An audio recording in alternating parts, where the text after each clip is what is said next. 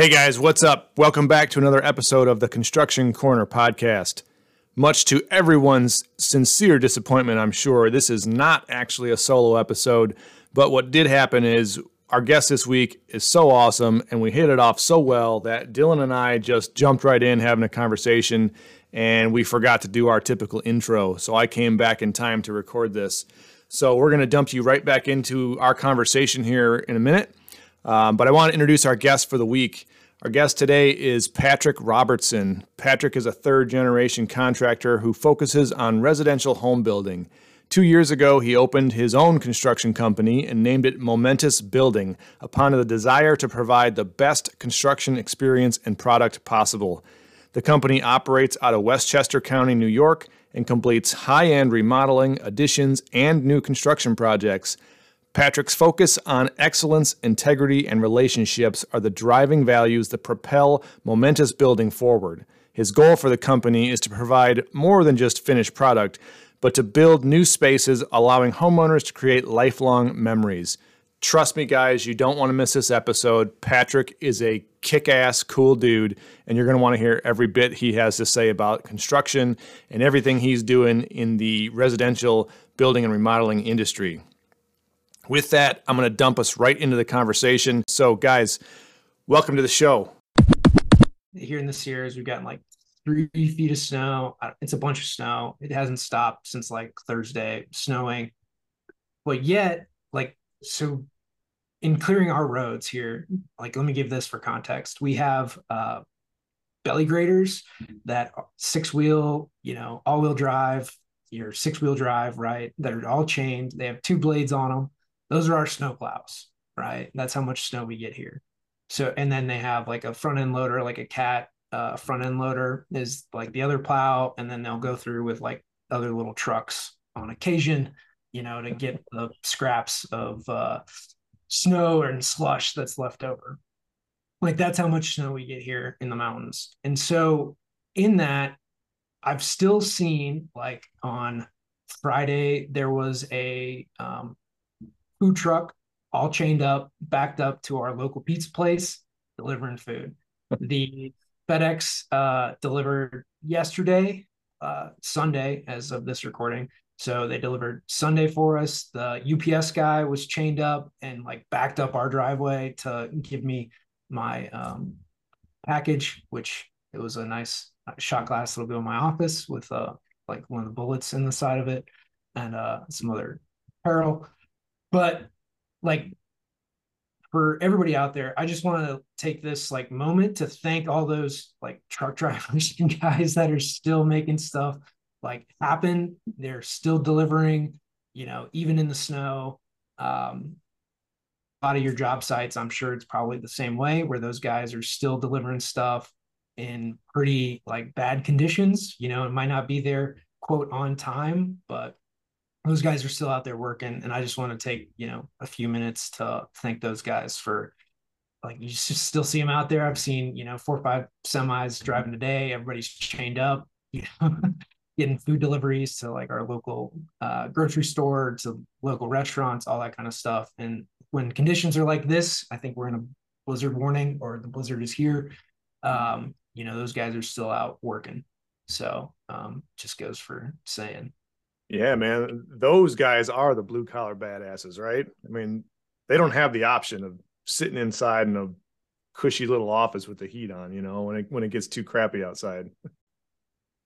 Yeah, they're they're still driving, you know, they're making sure it's chained up and we have like chain control on our mountains, right? So what that means is they actually check you for chains, right? If you're in a Toyota Corolla, you better have chains on, right? Mm-hmm. If you're like my wife driving a Jeep, they just ask if you're carrying chains.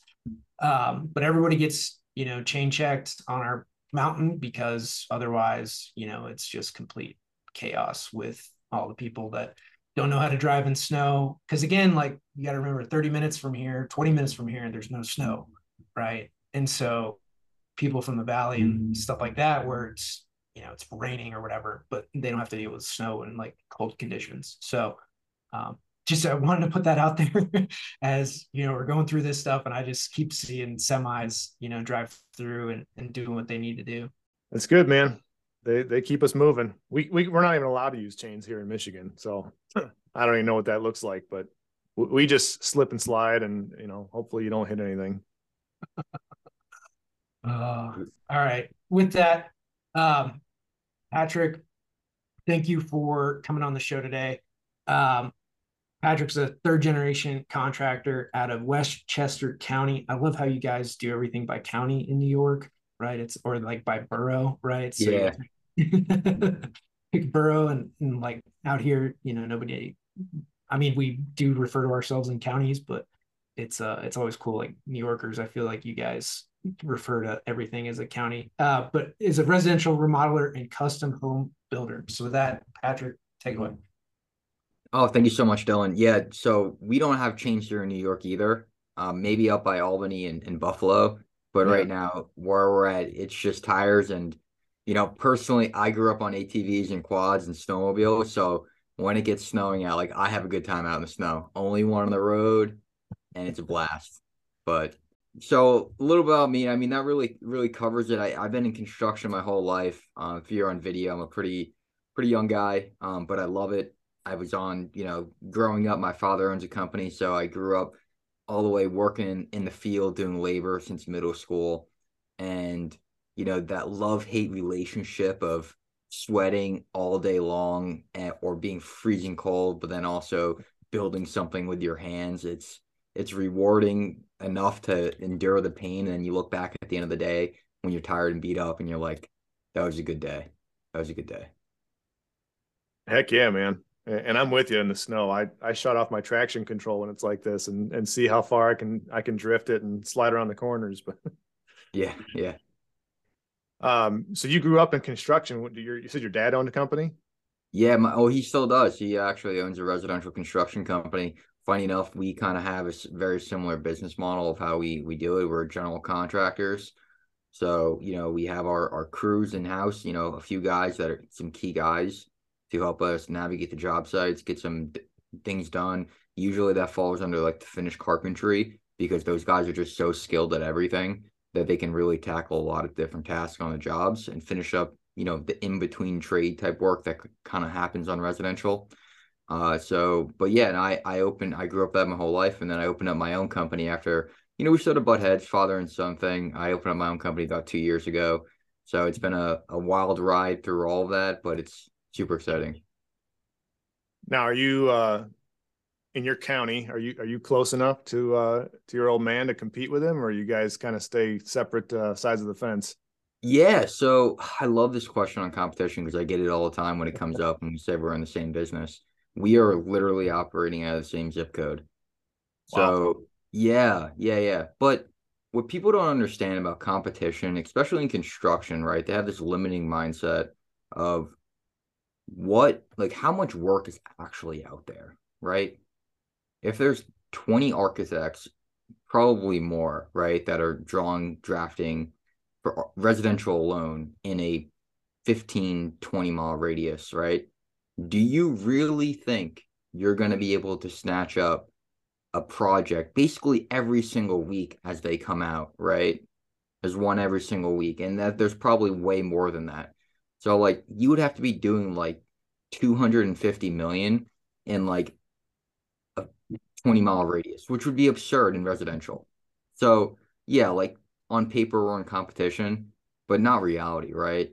I mean, the reality is we work together. It's like, hey, dad, I have this problem. It's like, hey, Patrick, do you, you know, do you know anything about this new product that just came out? Or like, I'm like, hey, dad, check this thing, cool thing that came out. Like, that's what it really comes down to is that there's a lot more cooperation and it just makes everyone better.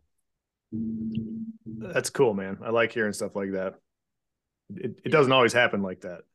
No, no, and I, the I think the beautiful blessing is that we argued a lot, we bumped heads a lot in the last probably six months, but I exited at the perfect time where like I think if I stayed in another month together, we might have had some scars, you know, in our relationship. But now we get I got out, um, we're father and son again, and we're teammates all on the same page. Oh, that's awesome, man. Congrats. Thank you. Thank you. Yeah, it's nice. I mean, a quick Google search, there's a million people in Westchester County. So, you know, and if yeah. you go outside those county lines, you know, it's there's a lot of people. So yeah, especially in residential, I'm sure projects aren't uh, aren't hard to find. You know, throw a throw a stone and somebody's building something. Oh yeah, yeah. You drive drive down the road. It's just like anywhere else in the country. You drive down the road. There's some construction project going on. So you you grew up around construction your whole life, and I get that. Um, it kind of instilled it in you. What was it that made you want to stay in it? Like, did you and, and not just stay in it, but start your own business? You know, starting starting a business in construction is crazy, right? We've all done yeah. it to some degree on this call. Um, so you just do you enjoy getting kicked in the teeth every day, or or you had something to prove, or or do you really just love the industry that much you couldn't leave? This is a great question because I kind of faced this question twice in my life. The first time was when I went to college. So, mm-hmm. Being that my father's an amazing father that he is, he said, I no matter how much you want to work in construction and maybe work with me one day, you're going to go to college. Go get a degree. Go do something you want to do. Go get experience. So, you know, he pushed me to it, but then also the cultural norm is to go to college. So I went to college and got my engineering degree, right? Was going to go for civil, obviously, get to draw some cool projects and all stuff. And then I realized, like, I don't want to be sitting behind a computer all day. I don't want to be drafting and drawing all day mm. long, or at least for the first, you know, X amount of years of my career before I get elevated to management in these different positions, right? that, that didn't excite me. And then even at that, like I wouldn't want to spend 75% of my time in an office, whatever it is. I don't know the, you know, the role of a, a senior engineer. So I actually took the track of doing industrial engineering, which is engineering, but as we all know, the it's really only the last few classes that distinguish between a mechanical engineer, civil engineer, and an industrial engineer. Mine had a lot more business practice to it. You know, there's three or four more classes in business, a couple process engineering, so system optimization.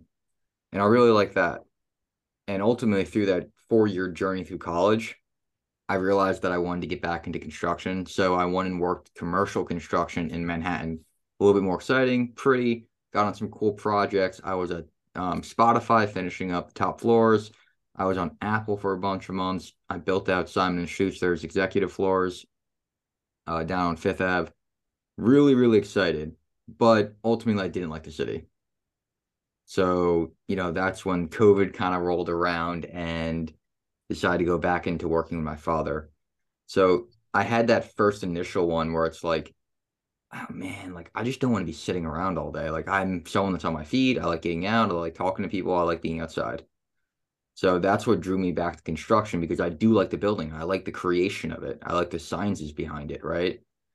And then the second time was is that after I was, you know, learning a whole bunch of my father's company, I was in a management role, project manager, estimating, dealing with clients and all stuff, getting my teeth kicked in on a daily basis, learning a whole bunch I had to exit from you know his company. The arguments just got too bad.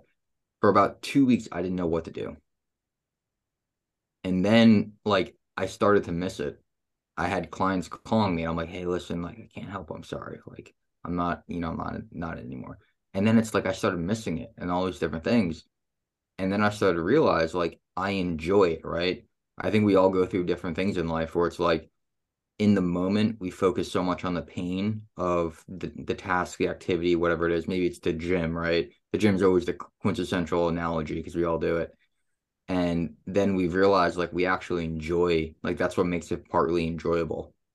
And we all pick and choose our pain and construction is we in here pick pick construction as our pain. Oh that that's good man. It, it's the struggle right? It's the struggle that builds us it's, yeah, it's where we learn everything. It's where we grow from. You don't grow by sitting on your ass and and eating Cheetos, right, and being stagnant. You, you grow by by going through it. Yeah, right. so, what type of projects are you handling now, Patrick? What are your kind of like bread and butter projects?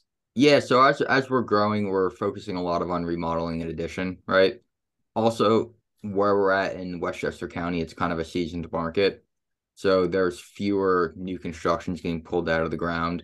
There's more of like an 80% remodel where basically it's a tear down or, you know, leave quarter of the house and build the back. Like, you know, I saw a house that was jacked up 15 feet the other day on stilts and a brand new 4,500 square foot, probably foundation poured. The house is 15 feet on stilts. So like that's the type of stuff we see around here.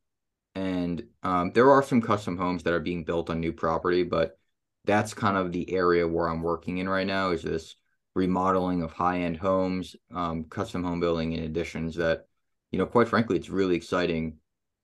Much more so than doing a spec house, than you know, it's like A B system oriented, right? We have to use a lot of thinking. There's a lot of problems that come up, a lot of unknowns um, and dealing with that both on the construction side to make sure that this project comes out beautiful, but then also managing expectations, conveying information to the clients.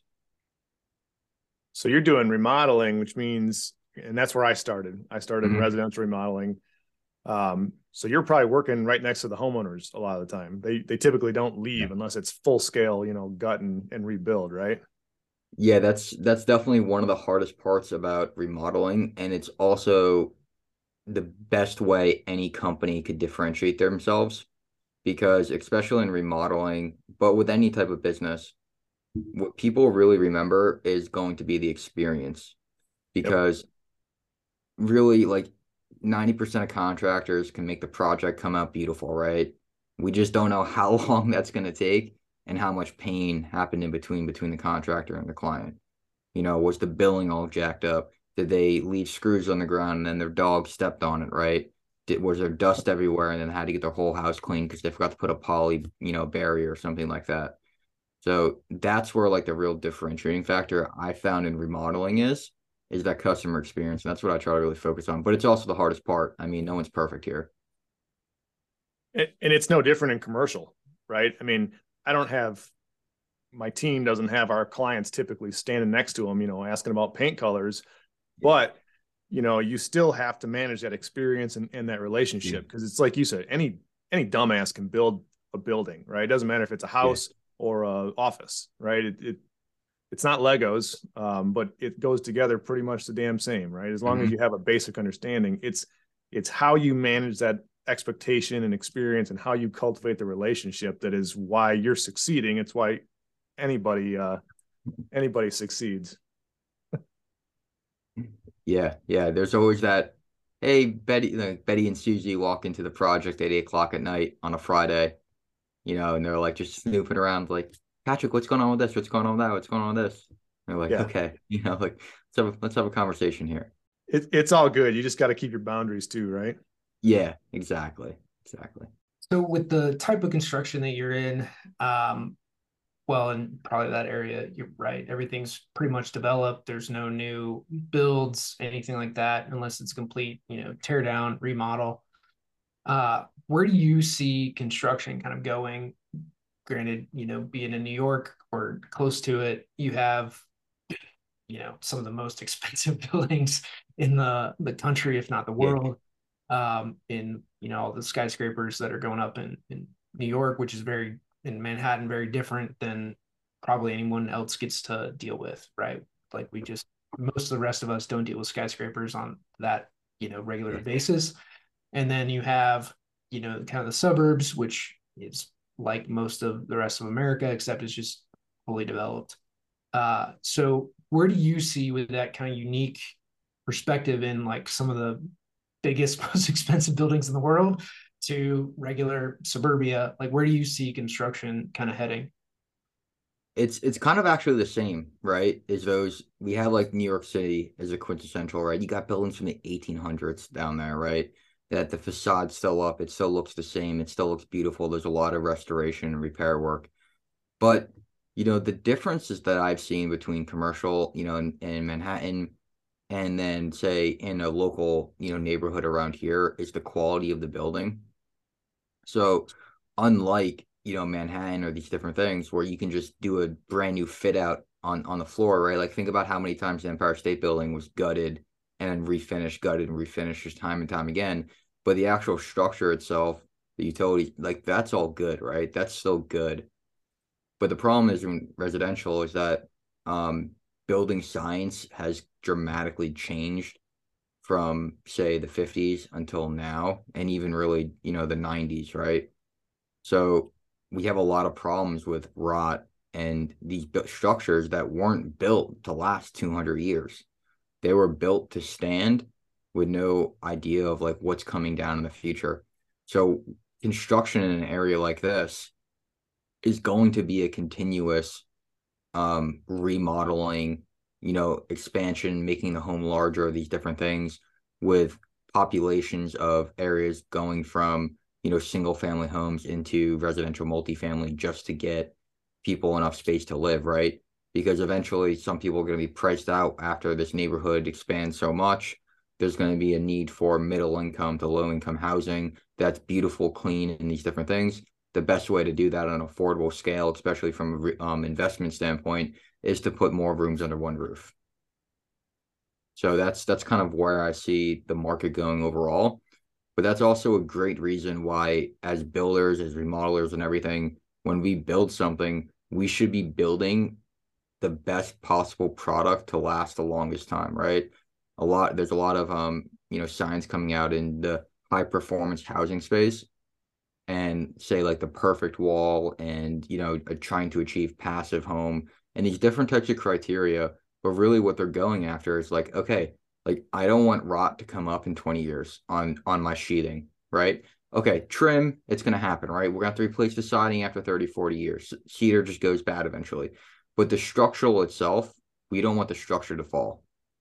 And that's what we're really going after and i think that's what needs to be the emphasis going forward so that when we do remodeling right it's not a 70% tear down it's you know a demolition of a week to tear off you know the side of a house and then add 750 square feet or go up a floor right? We're not completely changing the building itself. It's yeah that, and that makes sense you know that's um like I said, I started doing that and, and I loved it because you get to take somebody's home that, you know, they've already been in usually for a period of time. They're attached to it. They love it, but they need more space or they need, you know, this and that. And to be able to deliver that, you know, that, that was always the coolest part to me. Like to be able to, to take somebody's already house, you know, flip it on its ass and, and make it bigger and, and make it exactly what they want now like to again hand them the keys and they can walk in with their kids and that's new that, that it was just awesome to me. That was the coolest feeling in the world. It's it's a blessing to be able to deliver that to people. And i think that you know the people that have never experienced it say clients or contractors that have never delivered that it's such a rewarding feeling that has far beyond any dollar value that can be put on it right? Being sure. able to build out a new kitchen where the family's going to cook their first Thanksgiving meal together. Um, you know, doing an addition so that their kids don't have to live in bunk beds anymore. Like, you know, like little Jane has her own room right now, right? And these different rewarding things because, you know, really what the clients are buying, they're buying memories and experiences. And that's going to affect the rest of their lives, right? It's going to be like, hey, remember back in, you know, 2002 when we had that beautiful you know, Christmas Day um in our new living room that we previously just that wasn't a room, like it wasn't part of our house. We wouldn't be able to have it. And it allows for families to get together to connect on different levels. Yeah. Yeah, I like that. They're they're buying they're buying future experiences, right? Yeah. that's that's hard to put a price tag on. Yeah. And that's and that's why the construction experience when we build it is so important, right? Yeah. I mean, I got a I got a client right now um, that we did some management work for, and uh, you know, there's some issues, and a tree needs to be replaced by his landscaper, right? And he's like, it's been five months. He told me he was going to do it, right? And he's like, all I'm going to think about right now when I see I see that tree is like how I was lied to five months ago, and now when I see this new tree that's going to be smaller than all the other trees, I'm going to be thinking about that too, right? He's not going to be thinking about how green that tree is how good his yard looks. He's going to be thinking about that tree and how the bad experience that led up to it. For sure. So, changing gears a little bit, we got on this prior to uh, kind of get into the call and hitting the record button. But where do you see, like, you know, in, in having buildings that last and talking about the whole uh, like building material side of things mm-hmm. and whether things are going to last or not, and this whole um, green revolution like where do you see things like that going right especially doing a lot of residential work um, you know, granted in a higher end uh, area yeah. than probably most people are used to. But like, where do you see those like the building materials and kind of that whole um, movement going? Yeah, so we see um a desire for affordable homes, right? And that's people were trying to solve that by, you know, doing these Lego blocks, foam structures, right? Where the foundation's foam, walls are foam, roofs foam, and it yeah. creates this amazing um energy efficient home. The piping and mechanicals, you know, are all done through tubes through the styrofoam. There's different kits that they come out with that you can kind of cut through the walls and patch it and, and these different things, right? But so that's but that's going to be an issue, right? Because that's only going to be a subset of the population. But what happens when you need to do an addition, right? You are forced to use the same building materials that you were to construct that home, which constrains people to that manufacturer to go back to, right? So there's there's definitely some different criteria, right? Because there's no standards, right? A two by four is standard. I go to Texas, I'm going to buy a two by four. Maybe it's a different type of tree, but the you know the lumber dimension is going to be the same right? So, and then on top of that, you know, these foam, the polystyrene and these different types of foam products, they're not actually that green, right? You can do studies on this and be even with the NF energy efficiency, right? That is retaining from using less energy to heat cool the home and these different things. It's actually going to be, you know, longer to recapture all that carbon that was spent making the building, right?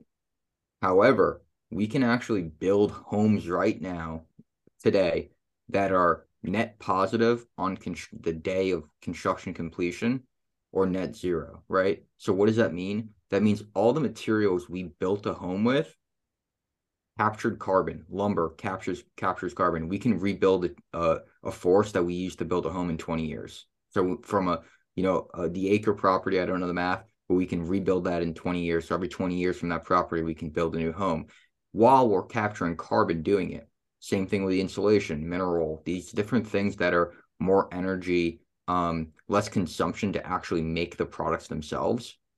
And that's where I see the best part of the green revolution going, right? Because most people think about what's the final result, but no one really does the calculation to get there. I mean, I think EV cars are a great example that we don't we don't the conversation's not really talked about, right? Like how much damage is done to actually make a battery? What is it, you know, what do we have to do when the battery has to be retired and, you know, repurposed? I don't even know what has to be done after that, but I'm sure it's not pretty not easy to recycle it. So there's these different things and this your home is the same exact way, right? You you nailed it. And I'm glad you brought it up. We we refer to it usually as the fucking Tesla thing, but it, it's true. Like all the foam, right? It a we can we can get past all the manufacturing that that is spitting out more carbon than the three of us can even imagine. But what happens when you have a, a fire, God forbid, right? Mm-hmm. And now you're burning that shit, and it looks like East Palestine, Ohio, in your front yard. That it's it's bad news all across the board. And yeah, it it doesn't breathe as much, and it it you know it it insulates the house better, but uh, they do the same shit with me, right? In commercial, we we are constantly constantly trying to to improve the building envelopes and and get continuous insulation and blah blah blah, all this shit. But nobody looks at the manufacturing process or the mm-hmm. aftermarket or the after effects rather. Mm-hmm. It's just yeah. it's frustrating to say the least. So there's two other things that like I want to bring up on the building material. One, if especially if you're putting pipes in walls, everybody knows that's a bad idea like it's just a bad idea. You know you're with stuff like you know what i'm have winters in new york right? If that pipe freezes which again if it's encased in concrete it will be frozen uh that's bad. And this is a lot of the time what happens when you have people that don't actually design buildings for a living trying to design buildings right? They've not experienced winters or you know really hot summers and put these building materials through the test so that's one. Number two, I mean, the, the expansion and all that stuff for it is is totally there, right? Like now you're going to cut into concrete because that's what all these foam blocks are filled with, right? They're filled with concrete. So now you have to be able to dispose of concrete, which you can do, but you got to cut through it. It's not easy. There's all those problems uh, with concrete side of it. And so the other thing that I wanted to bring up too is, and this often gets left out, but is environmental air quality, right? So when you have a house that breathes and you actually get fresh air in, or like can open windows and stuff, you're going to have a better environment to live in than if you were in a it's like being in an office building all the time, right? A closed environment, non-breathable space, like that doesn't bode well for anybody. And you're now making your home into a place where it's all recycled air, right? You're bringing everything back through, and that's not as mm-hmm. great either for environmental air quality. The, the only thing I can say about that, right, and you're 100% correct because that's how most homes are built, right? The let's close it up, not breathe, because they're trying to have the most energy efficient. Now, it is proven that you can have better, it's actually better to have a closed home, right? Closed system home completely sealed. But what happens is is that a lot of times we forget about the air quality conversation. And to do that, right, we actually need an HVAC HVAC system that you know coincides with the fact that this is a closed up home, right? So we have to have fresh fresh air makeup kits, we have to have dehumidifiers, we have to have, you know, the proper heating and cooling systems. So that way when we pull the air out, you know, from our kitchen hood, we're bringing air back in, right? When we have our toilet fan on, we're not creating a negative pressure environment. We're actually bringing fresh air back into the space that is filtered, conditioned, these different things, right? I don't think that it's, I think it's better longevity to have a closed home.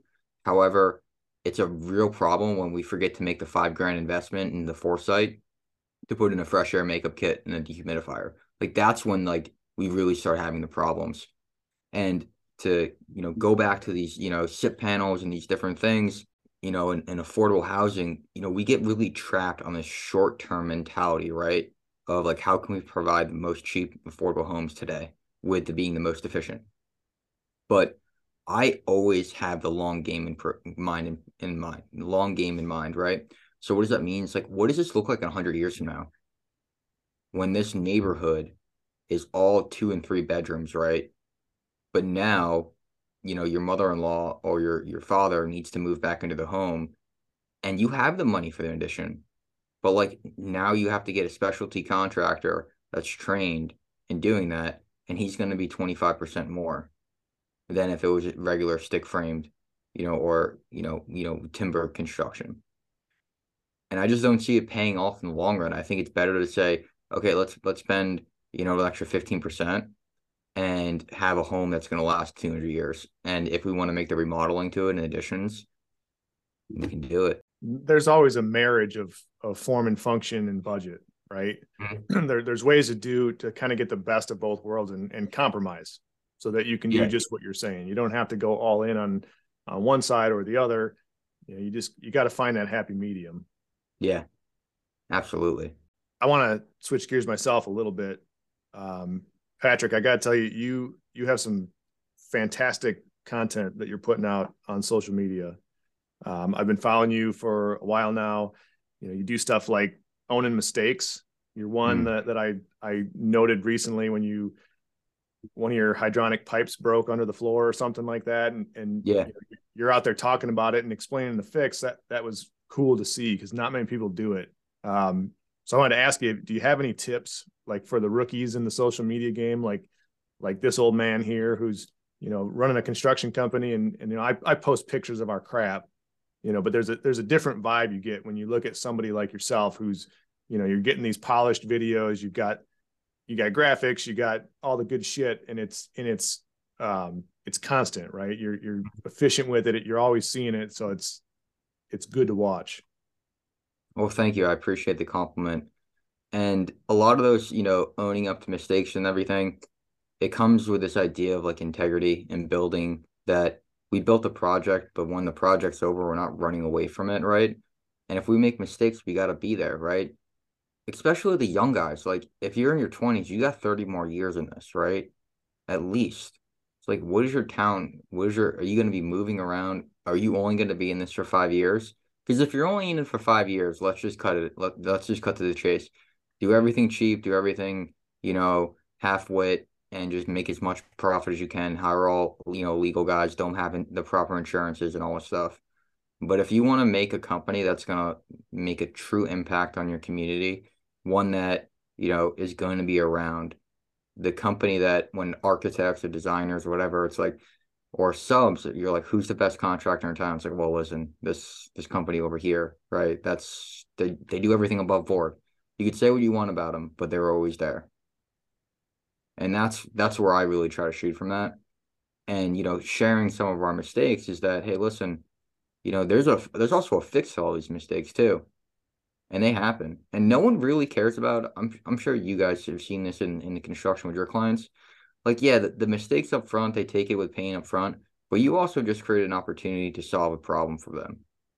And a lot of times, the long term, they're much much happier for you to create to solve that problem rather than the problem never happening because you just prove that you are the man or woman that you spoke that you were about.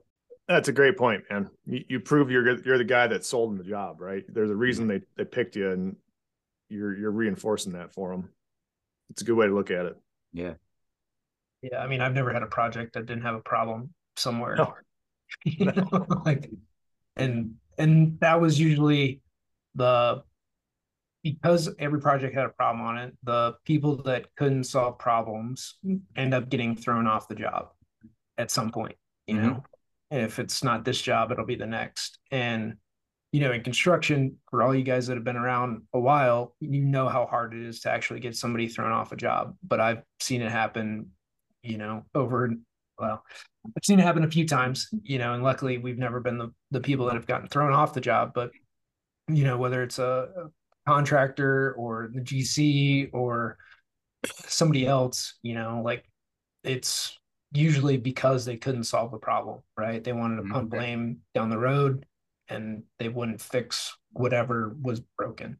Um, and that's when people, you know, part ways is not because there there was a problem, but because you couldn't solve it. Very good point. So Patrick, we're kind of pushing up against time here, um, but you brought up a, a, great topic before we hit record, and I, I want to hear your take on it. You, you mentioned my uh, my issue with our local uh, facility, and, yeah. and you alluded to the fact that you've had uh, perhaps a similar issue or, or experience. So I, I want, I'm all ears, man. I want to hear it. Yeah. So, um, you know, we go to the store called Naples, you know, and, uh, so, you know, the printing products, right? It's a great analogy of a lot of things we do in life and in business is we accept second class because of some weird, um, you know, conversation that we have with ourselves that it's easier. When in reality, we always get burnt, right? So I've had this happen so many times. I send in my order and I don't get like the confirmation that it's printed for like three days, right? So the call up, they're like, oh, yeah, we have it right here. We'll have it ready for you in two hours, right? Or like it says it's supposed to be ready, but it's incorrect, right? There's no quality control in there.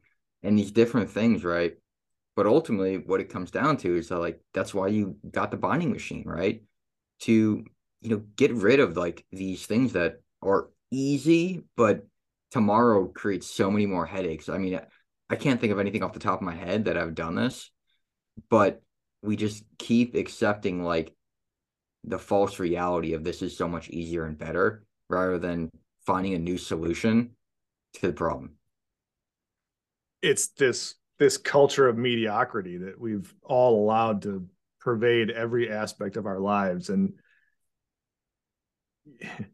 if you don't stop it, it, it's just like a virus, man, and it'll it'll infect you as a person. It'll infect your company, you know, and then it just keeps growing. It infects your uh, your neighborhood, you know, your your everything. Culture culture fails when mediocrity mediocrity wins, and yeah, and no offense to our friends at that store, but they're they're good at at using as examples.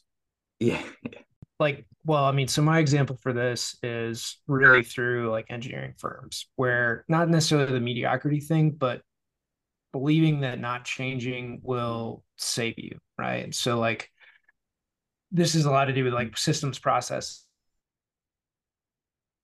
right? The way that we do things great you know and why change it? And this goes to you know us talking about building materials like the things that we use today are great you know why should we change it? And so as we go through a lot of these, it's it's going through the pros cons list, but a lot of people really see something that they're they're using or what they're doing as like the best way and there's no other alternatives right? Everything gets like shoved to the side. They don't think it's good or whatever and then you end up having these conversations around like well why does this take so long well this is the way we do things and it, it takes as long as it takes um and versus like trying to like in, like either incrementally improve or put in new systems so like I've seen this over and over again where because nothing is actually like timed, right? We don't actually know how long something takes to do.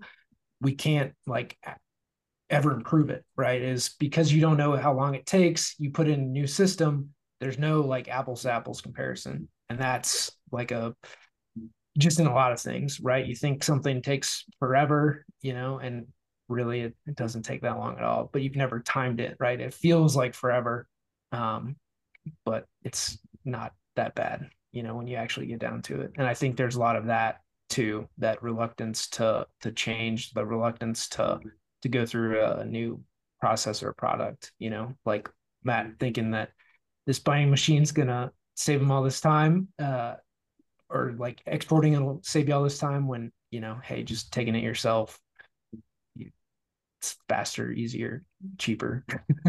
I see this a lot. You know, it's a great example, especially in residential, but I, I've seen it on, I, I got specced out on commercial projects too, is liquid membrane waterproofing. It is almost impossible to achieve the proper thickness to get the warranty and the rating on waterproof membrane, the liquid applied membrane. Secondly, all the corners get messed up because you have the globs in the corner. It's a two day process.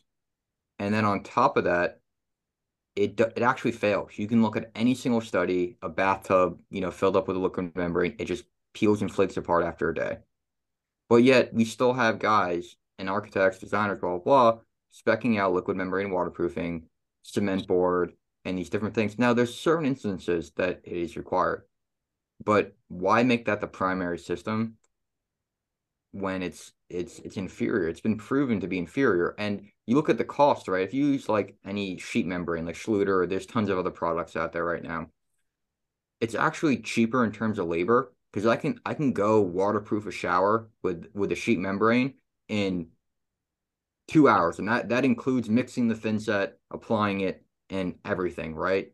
And then I could tile right there. I could I could theoretically waterproof and tile bathroom in one day, or I can make this a three day event. Yeah, I mean that's such a bigger problem, right? You have, and this is speaking as an engineer, right? Like I'd never been pipe in my life, so you know you have people that spec things that haven't built things, and then you have the other side of it is like we're the design side is so disconnected from cost that you know what's actually more cost effective we have no mm-hmm. clue right? That's not mm-hmm. the world that we live in all the time. So you have a a cost price mm-hmm. time disconnect and then shit specs are left till last let's be real here. Like we don't or eh, like hey this is what we use for residential and they just throw it out the door right? It's yeah. It's sheet specs not even a sheet book like a spec book and like here you go and it's been the same way for the last 30 years so if there's a new product it didn't make it on those specs mm-hmm. and that's the way it is you know and specs are like the last thing that ever gets updated. Nobody really cares. It's are the drawings good, and then let's get it out the door. Um, and usually, like in architecture firms, it can go both ways. But where the the spec guy doesn't actually work on the projects, they just do specs, and then they talk to the designers for it, and then you get all these other. I mean, there's a lot of problems in like how that works, but this is a uh, innate to the industry of having one-offs, right? And so much custom work that takes all that time to like think through the project. How's this going to work? You know, like trying to get a new innovative thing out the door, right? In the form of a custom building. You know, I, I'm speaking on like the commercial side, right? Everything mm-hmm. we do one-off, unique. Yet, you know, these basic things like specs just don't get dealt with, right? Or what your standard is, you know, should have changed but didn't. And you know, you're still using like or allowing set screws for conduit, you know, versus mm-hmm. couplings and stuff like that. Like there's a lot of things that you can go through and that'll make a project cheaper, but it won't be built as, you know, well, right? Like using set screws versus couplings for conduit.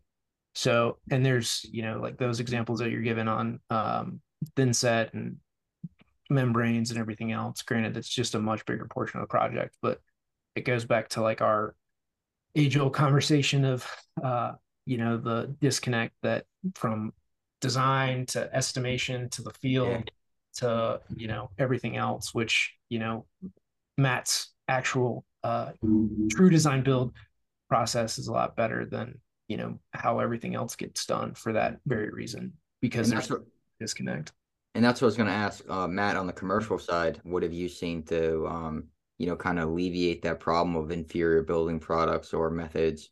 And it seems like you really take the approach through um, the design build is that correct we do, and we we kind of take it to the extreme, um, like Dillon just kind of alluded to. We we call it true design build, where we as the builder are the tip of the spear, right? Mm-hmm. We our clients hire us first, and we go and and find the architects and engineers and and all the consultants, and we hold their contracts. And so, what it allows us to do is to sit at the same table with them. You know, we're not architect averse or engineer averse uh, usually but we can all sit at the same table and while they're drawing their pictures and, and engineering their calculations we can st- sit there and say all right well it's a great idea that's a great product but here's what it does to the budget. So now let's reel that back in and, and let's go this route you know and it's a way more collaborative approach than than the old school where you know client hires an architect and architect hires the engineer. Architect finds the you know the three lowest bids and and all mm. that shit. And it just total different way of doing business, you know, but it, um, I think it, it results in a much less stressful project for everybody. Um, we build faster, you know, we build for, for lower cost because of it. There's, mm-hmm. there's all kinds of benefits I could rattle off, but, but yeah, man. And, and I think you can do that in, in residential too, you know, it's, yeah. it's just, it's a matter of changing customers' mindsets. That's my biggest challenge every day is trying yeah. to trying to spin that old school narrative that like they have to go to the architect first. Well, no, you don't, and here's why. And that's that's what I was going to say on my side is it's a lot easier to swap out some you know building materials and these different things or to make recommendations in the field because like the relationships with the clients of a homeowner are completely different than in the commercial realm right a lot yeah. of times the, the builder and, and the client don't even you don't even talk to the client you talk to their client reps and they are like hardly adverse, you know, you know, in construction. A lot of them are just budget managers and want to, you know, the you have to break everything down. So you can have those conversations. And then on the second step, you're working with large architectural firms, right? Where a lot of times you're not working with the primary architect, you're working with their draftsman or these different things, at least in my experience in the big projects I was on. So like making those recommendations would be very, very hard. And it, it's it would be a very complicated process, especially when you have to go through submittals and everything is completely detailed out. It's like, what do you? It, your your hands are kind of tied in that situation. Yeah, once yeah. a project goes to bid, you're in the commercial world. You're kind of yeah, yeah. there ain't it's, much change. It's where projects go to die. Yeah. yeah. for for me though, I can waterproof a bathroom and do a better method, and virtually not even tell anybody. Right Right. Well, it's an bid, right? That's yeah, and that's the the difference, right? Is that you're you're unsupervised is what I'll say in that yeah. context, right? Like you're you bid it, you do it. There's no like oversight, which is what mm-hmm. a spec really is. To you're you do what you say you're going to do, and here's how we hold you to account in the commercial world. Mm-hmm. And so, which is again the hurdle that I think a lot of people have is it goes to paperwork, right? Like yeah, you to change something is totally fine. And then to change it in the commercial world, you know, there's more paperwork to it. To change it in like the federal projects world, like we just had on, you know, to change it in the federal world, just kiss kiss it goodbye. You know, like it ain't gonna happen. So, you know, it's it's just the different levels of paperwork and approvals to to get things mm-hmm. done. Um, with that, Patrick, where can they find you? I know we're running up on time here. Yeah, so a lot of our content right now, educational project stories, things like that, that's on our YouTube page. That's going to be if you really want to follow our journey. And that can be found at just searching Momentous Building. We'll probably I'll give you the link on, on yep. YouTube. My Instagram is Mr. Project Patrick. That's kind of going to be where we throw some clips up there, kind of the full, cool, you know, finished photos that are Instagram flashy. You guys can reach out to me on Facebook or um, LinkedIn if you guys have some questions directly. But I'm an open book and uh, would love a chat if you guys have any questions. Patrick, I really appreciate you coming on, man. This was a fun conversation. This was awesome. Thank you for having me, Dillon. Thank Absolutely. You. Yeah, thanks, Patrick. And uh, guys, make sure to share these shows. We're having a ton of guests on. We're booked out till summer uh, with everybody. So if you like these conversations, want to have more people on, uh, you're in luck because we're going to have a ton of ton of awesome guests. You know, from anywhere from again residential and what uh, Patrick's doing, to commercial guys to federal guys. You know, everyone across the spectrum. So thank you all so much for listening, and until